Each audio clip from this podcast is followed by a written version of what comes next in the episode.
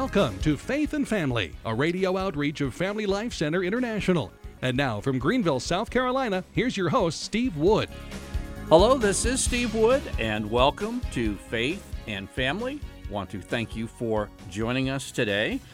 Our last two broadcasts on Faith and Family have been a two part broadcast highlighting my very first Catholic talk on marriage entitled Our Marriage Covenant and Our Covenant with God.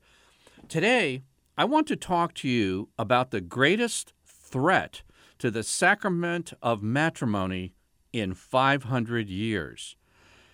The threat I am going to describe little later in this show is as great a danger to marriage as the contemporary push for legal recognition of same sex marriage. Now, I hope your eyebrows went up. I'll even go a step further. Perhaps the threat I'm going to be talking about today is even greater than the push for the legal recognition of same sex marriage. Why? Because the attack on marriage that I'm going to be describing today comes from within. And those kind of attacks are always the most serious. I never imagined this 24 years ago when I entered the church. As you heard, I hope, in the previous two broadcasts, it was over the issues of the indissolubility of marriage and how do you deal with those who have been divorced and civilly remarried outside the church, and how John Paul II's the role of the Christian family in the modern world played such a key part in my conversion. Well, what I'm going to try to do today is briefly summarize what I gave you in the previous two broadcasts how our marriage covenant is related to our covenant with God. And then I want to show you that what I discovered in my pilgrimage to the Catholic Church 24 years ago and through the writings of St. John Paul II in the role of the Christian family in a modern world, these questions and issues are directly related to the greatest threat against the sacrament of matrimony in 500 years. But let's begin with how our marriage covenant and our covenant with God are related, just by way of very quick summary. Let's start at the beginning of the Bible.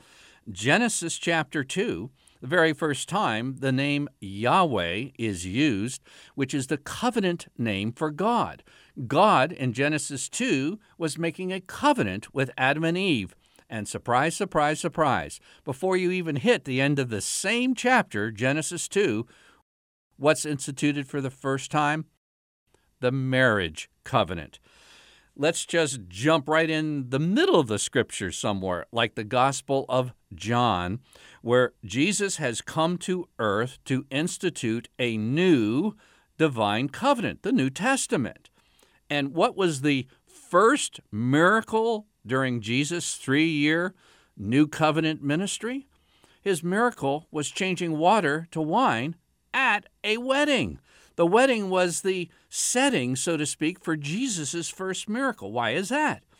Because of the transforming power of the Holy Spirit and the new covenant is going to have an immense effect, a profound effect on the marriage covenant. So, again, in the middle of the Bible, you find our marriage covenant and our covenant with God related.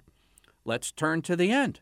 In fact, the very final chapters of the book of Revelation describing the second coming of Christ. And how is that described? Well, it's described as Jesus as a bridegroom coming for his church, described as a bride.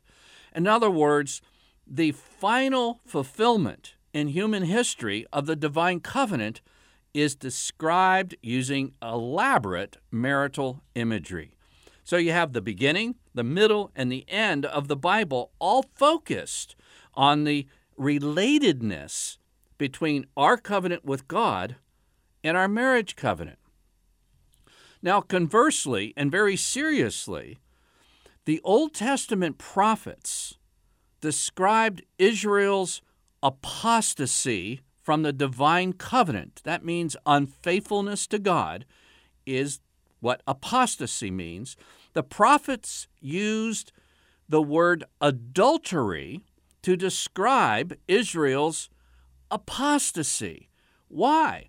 Well, since the marriage covenant and the divine covenant are so interrelated, the best way of showing apostasy to Israel was to try to reflect on marital unfaithfulness, which is adultery. Now, that's the background of the entire scriptures.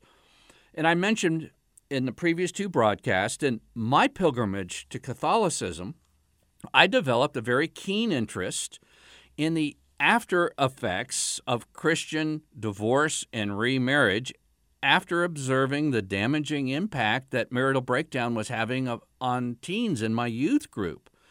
So, uh, I began studying marriage, divorce, and remarriage from a wide variety of uh, Christian authors, and a little bit dangerously started studying what the early church fathers had to say about all this. But what became unmistakably clear was that the early church taught that a valid or true Christian marriage was indissoluble. And what the early church was doing was simply basically echoing, faithfully echoing, the teaching of Jesus.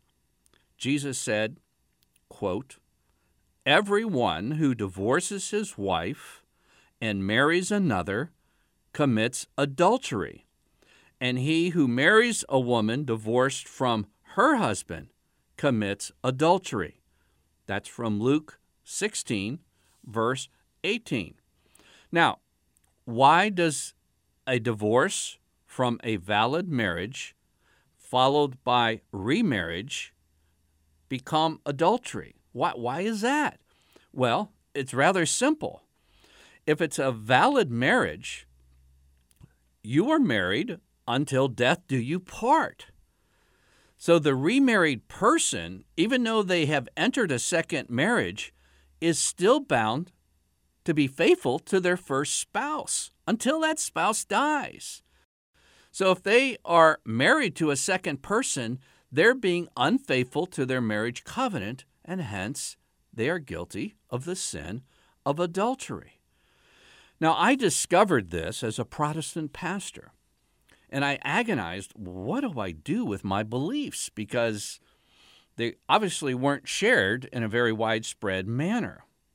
And then one morning, as I described in the earlier broadcast, I was preaching from the Old Testament prophet Hosea, a sermon on marriage, and God used Hosea's failed marriage, in fact, to show Israel how they had failed in the divine covenant. God told Hosea to go marry a harlot and bring her back to try to be faithful to himself, and she proved unfaithful. And it was just almost a bizarre circumstance in earthly marital terms, but God was trying to show the unfaithfulness amongst God's people. Now, I preached that sermon and I sat down for an offertory. You heard me relate this, but um, this was truly a turning point in my life, and basically everything for Faith and Family Radio and the Family Life Center International came out of the next five minutes. Because at that point, I sensed a very direct and immediate exhortation from God You're not going to do this. And by this, I'm referring to we were having Presbyterians called communion or the Lord's Supper. God says, You're not doing this. And I knew why. I knew why because the divine covenant and the marriage covenant are deeply interrelated. And communion, co union, receiving this, we call it uh, as Catholics, a sacrament, uh, uh, a divine institution, perhaps what Presbyterians would call it, but regardless, receiving a sacrament of oneness between God and his people. That's what the Lord's Supper, as Protestants, that's what the Eucharist, as Catholics, believes going on. This, this union, this covenant between God and his people can't be celebrated while at the same time the oneness of marriage covenant is in contradiction to that. Because if you're committing adultery, you're living in unfaithfulness to your marriage covenant. And if you're living in unfaithfulness to your marriage covenant, you can't come with that contradiction to these two things that are so closely related. And by giving the Lord's Supper as a pastor to people in illicit marriages, I would be participating in that contradiction. So I stood up and walked to the communion table and just apologized to my congregation, said, Sorry, I'm unprepared to administer the Lord's Supper today. And of course, everybody was wondering, what in the world is wrong with our pastor? I walked out of the sanctuary and was followed by the elders of my church, and I explained my reasons, and they were very kind to me, but they kindly informed me that my time was over at that congregation and even more, I knew that it was permanently over for me as a Protestant pastor, and I didn't really know where to go. That next week, following my sermon on marriage from the prophet Hosea, was one of the loneliest in my Christian life. Uh, here I was. I was a pastor, but in a sense, I didn't sense belonging to any church. So here I was, a, a pastor in kind of an ecclesiastical no man's land. And I was desperate, tell you the truth. I wanted somebody to share my beliefs that were so clearly taught by Jesus, were so clearly taught by the early church fathers. But I was just longing for somebody who was living to share my beliefs that the early church so clearly had. So, in a sense of uh, desperation, I pulled off of my bookshelf an unread copy of Pope John Paul II's The Role of the Christian Family in the Modern World. And I must say, I was astounded from what I read. He expressed such tender care for divorced persons who have remarried, and yet he insisted that they refrain from Eucharistic communion while their state in life contradicts the covenant union between Christ and the church. Here it was, laid out clearly and charitably in black and white. And this was particularly what I'm referring to was section 84 of his apostolic exhortation written in 1981 of the role of the Christian family in a modern world. And it was 3 pages, section 84 from the role of the Christian family in a modern world after 12 years of study in the early church fathers, reading widely Christian books on marriage, divorce, and remarriage, and reading the early church fathers. It was three pages of section 84 that if I was an Olympic judge, I would say this is a perfect 10. And I saw the teaching of Jesus faithfully reverberated in the 20th century, while the 20th century was just falling away from the truth that Jesus came to earth to teach about marriage. St. John Paul II so clearly explained why the divorced and remarried outside the church can't receive communion. Yet, while faithfully upholding the marital indissolubility that the church teaches, he tenderly, compassionately, and charitably reached out to the divorced and remarried. And I had read widely on these subjects, but nothing approached the level of faithfulness to Christ coupled with the balance of Christian charity.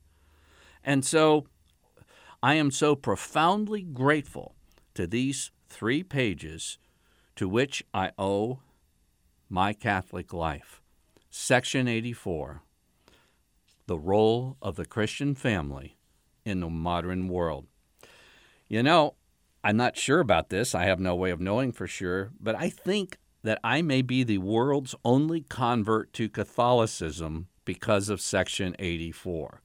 That portion of St. John Paul II's exhortation dealing with the question of communion to the divorced and civilly remarried. I have to take a deep breath because it's with um, profound sadness that I have to share with you today that some are suggesting, not outright, but definitely in so many words, some are suggesting that we jettison this teaching of St. John Paul II. In fact, the very section 84, which led me to the Catholic Church, is the precise section that some leaders would like to ditch. I was so disheartened to hear that a German Catholic cardinal proposed that the Church and next fall's Vatican Family Synod modify its stance on giving communion to the divorced and civilly remarried.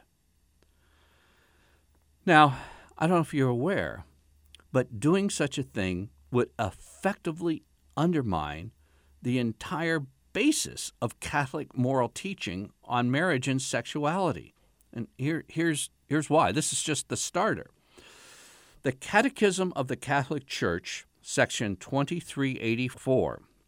And as we approach this family synod, or if you maybe write a very respectful letter to a cardinal that you may know, section 2384 of the Catechism of the Catholic Church, describing civil remarriage, says the following, and I quote The married spouse is then in a situation of public and permanent adultery. Unquote. Translate that again. If you're married in a valid marriage until death do you part, and then you divorce from a valid marriage and are civilly remarried, you are therefore being unfaithful to the spouse, the first spouse you are still bound to. And hence, as the Catechism says, you are in a situation of public and permanent adultery. St. Paul says the same thing in different words in his epistle to Romans, Romans chapter 7 verses 2 and 3, where St. Paul says, quote, "A married woman is bound by law to her husband as long as he lives. Accordingly, she will be called an adulteress if she lives with another man while her husband is alive. Unquote. And the Greek tense of this verb, which says she will be called, indicates an active and ongoing sense in bearing the title of adulteress because it's not just an act of remarriage, but the entire state of civil remarriage from a valid Christian marriage is living in a public and permanent, ongoing, active state of adultery. Now, the German cardinal who suggested uh, this change of uh, g- giving communion to the uh, divorced and civilly remarried outside the church, that if they undertake a period of repentance, then they should be allowed to partake of communion without a change of lifestyle. And this suggestion overlooks the fact that being civilly remarried is an ongoing state of adultery, and a period of repentance can't change the objective fact of a continuing grave sin. Now, listen carefully. If the church were to give communion to the divorced and civilly remarried, it would be giving communion to persons living in a situation of actively breaking the sixth commandment. Okay? That's A. B. Opening communion to those living in adultery would logically lead to giving communion to those living in fornication and those committing sodomy, since these are also sins against the sixth commandment.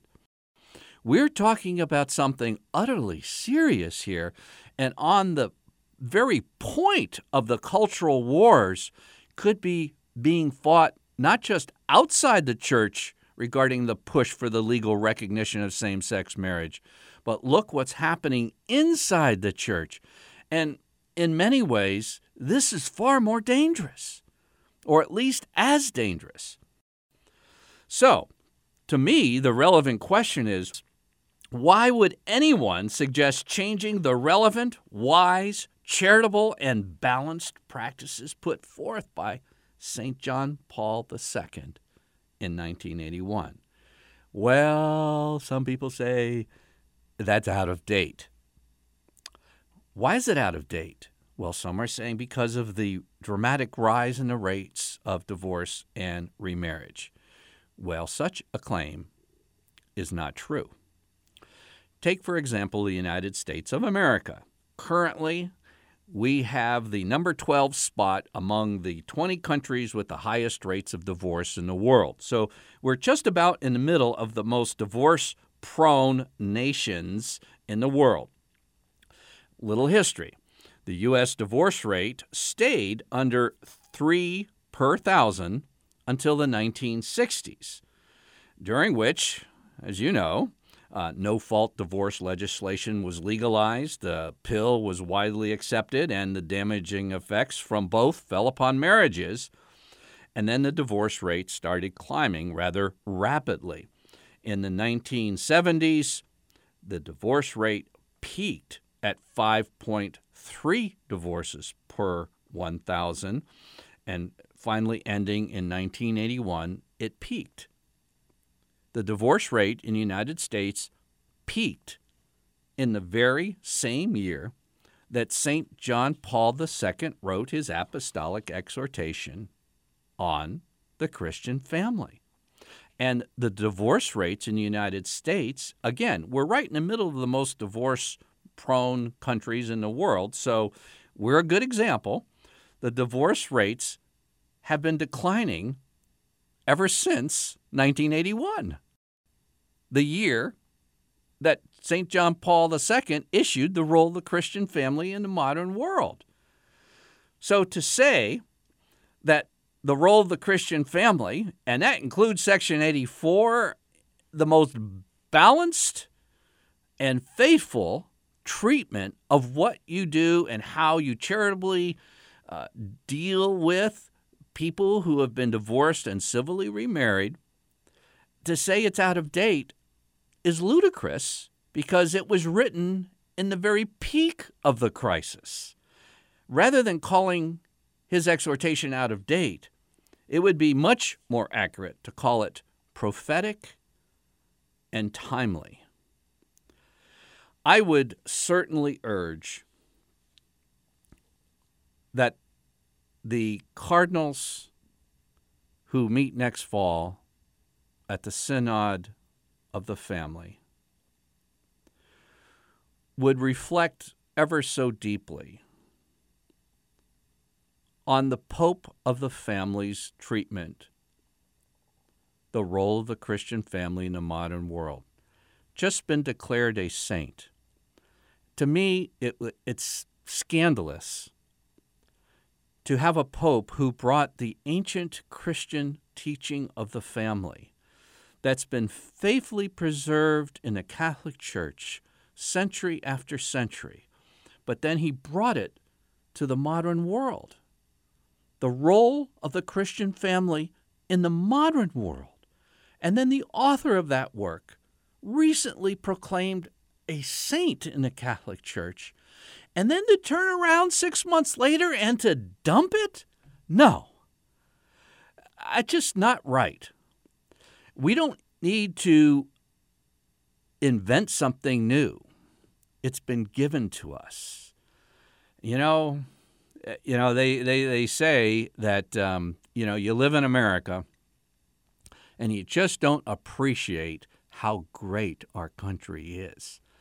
And the same thing people have taught me about converts to the Catholic Church. Sometimes you can just take so many things for granted that you should so deeply appreciate and just be actively thankful for. And, you know, that goes for the role of the Christian family in the modern world. This was a gem delivered in the 20th century at the peak of the marital crisis in the modern world.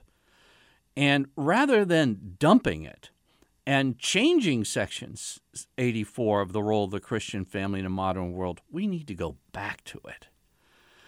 You know, I dare say there's a lot of people listening to me right now who have never even read it.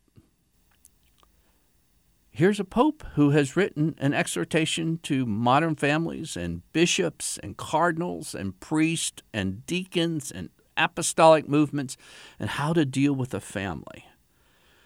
You know, in that exhortation, The Role of the Christian Family in a Modern World, section 20, St. John Paul II said this To bear witness to the indissolubility and fidelity of marriage is one of the most precious and most urgent tasks of Christian couples in our time.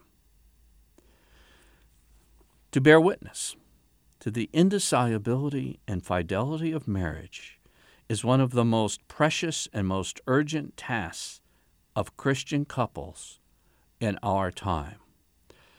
You know, I'm not one for petitions and sending out emails to all your friends and this and that, but you know, maybe it's time to contact a cardinal you know who will be meeting in Rome next fall and urge them as a married couple to bear witness to the indissolubility and fidelity of marriage by reaffirming Section 84 of the role of the Christian family in a modern world. Till next time, this is Steve Wood with Faith and Family.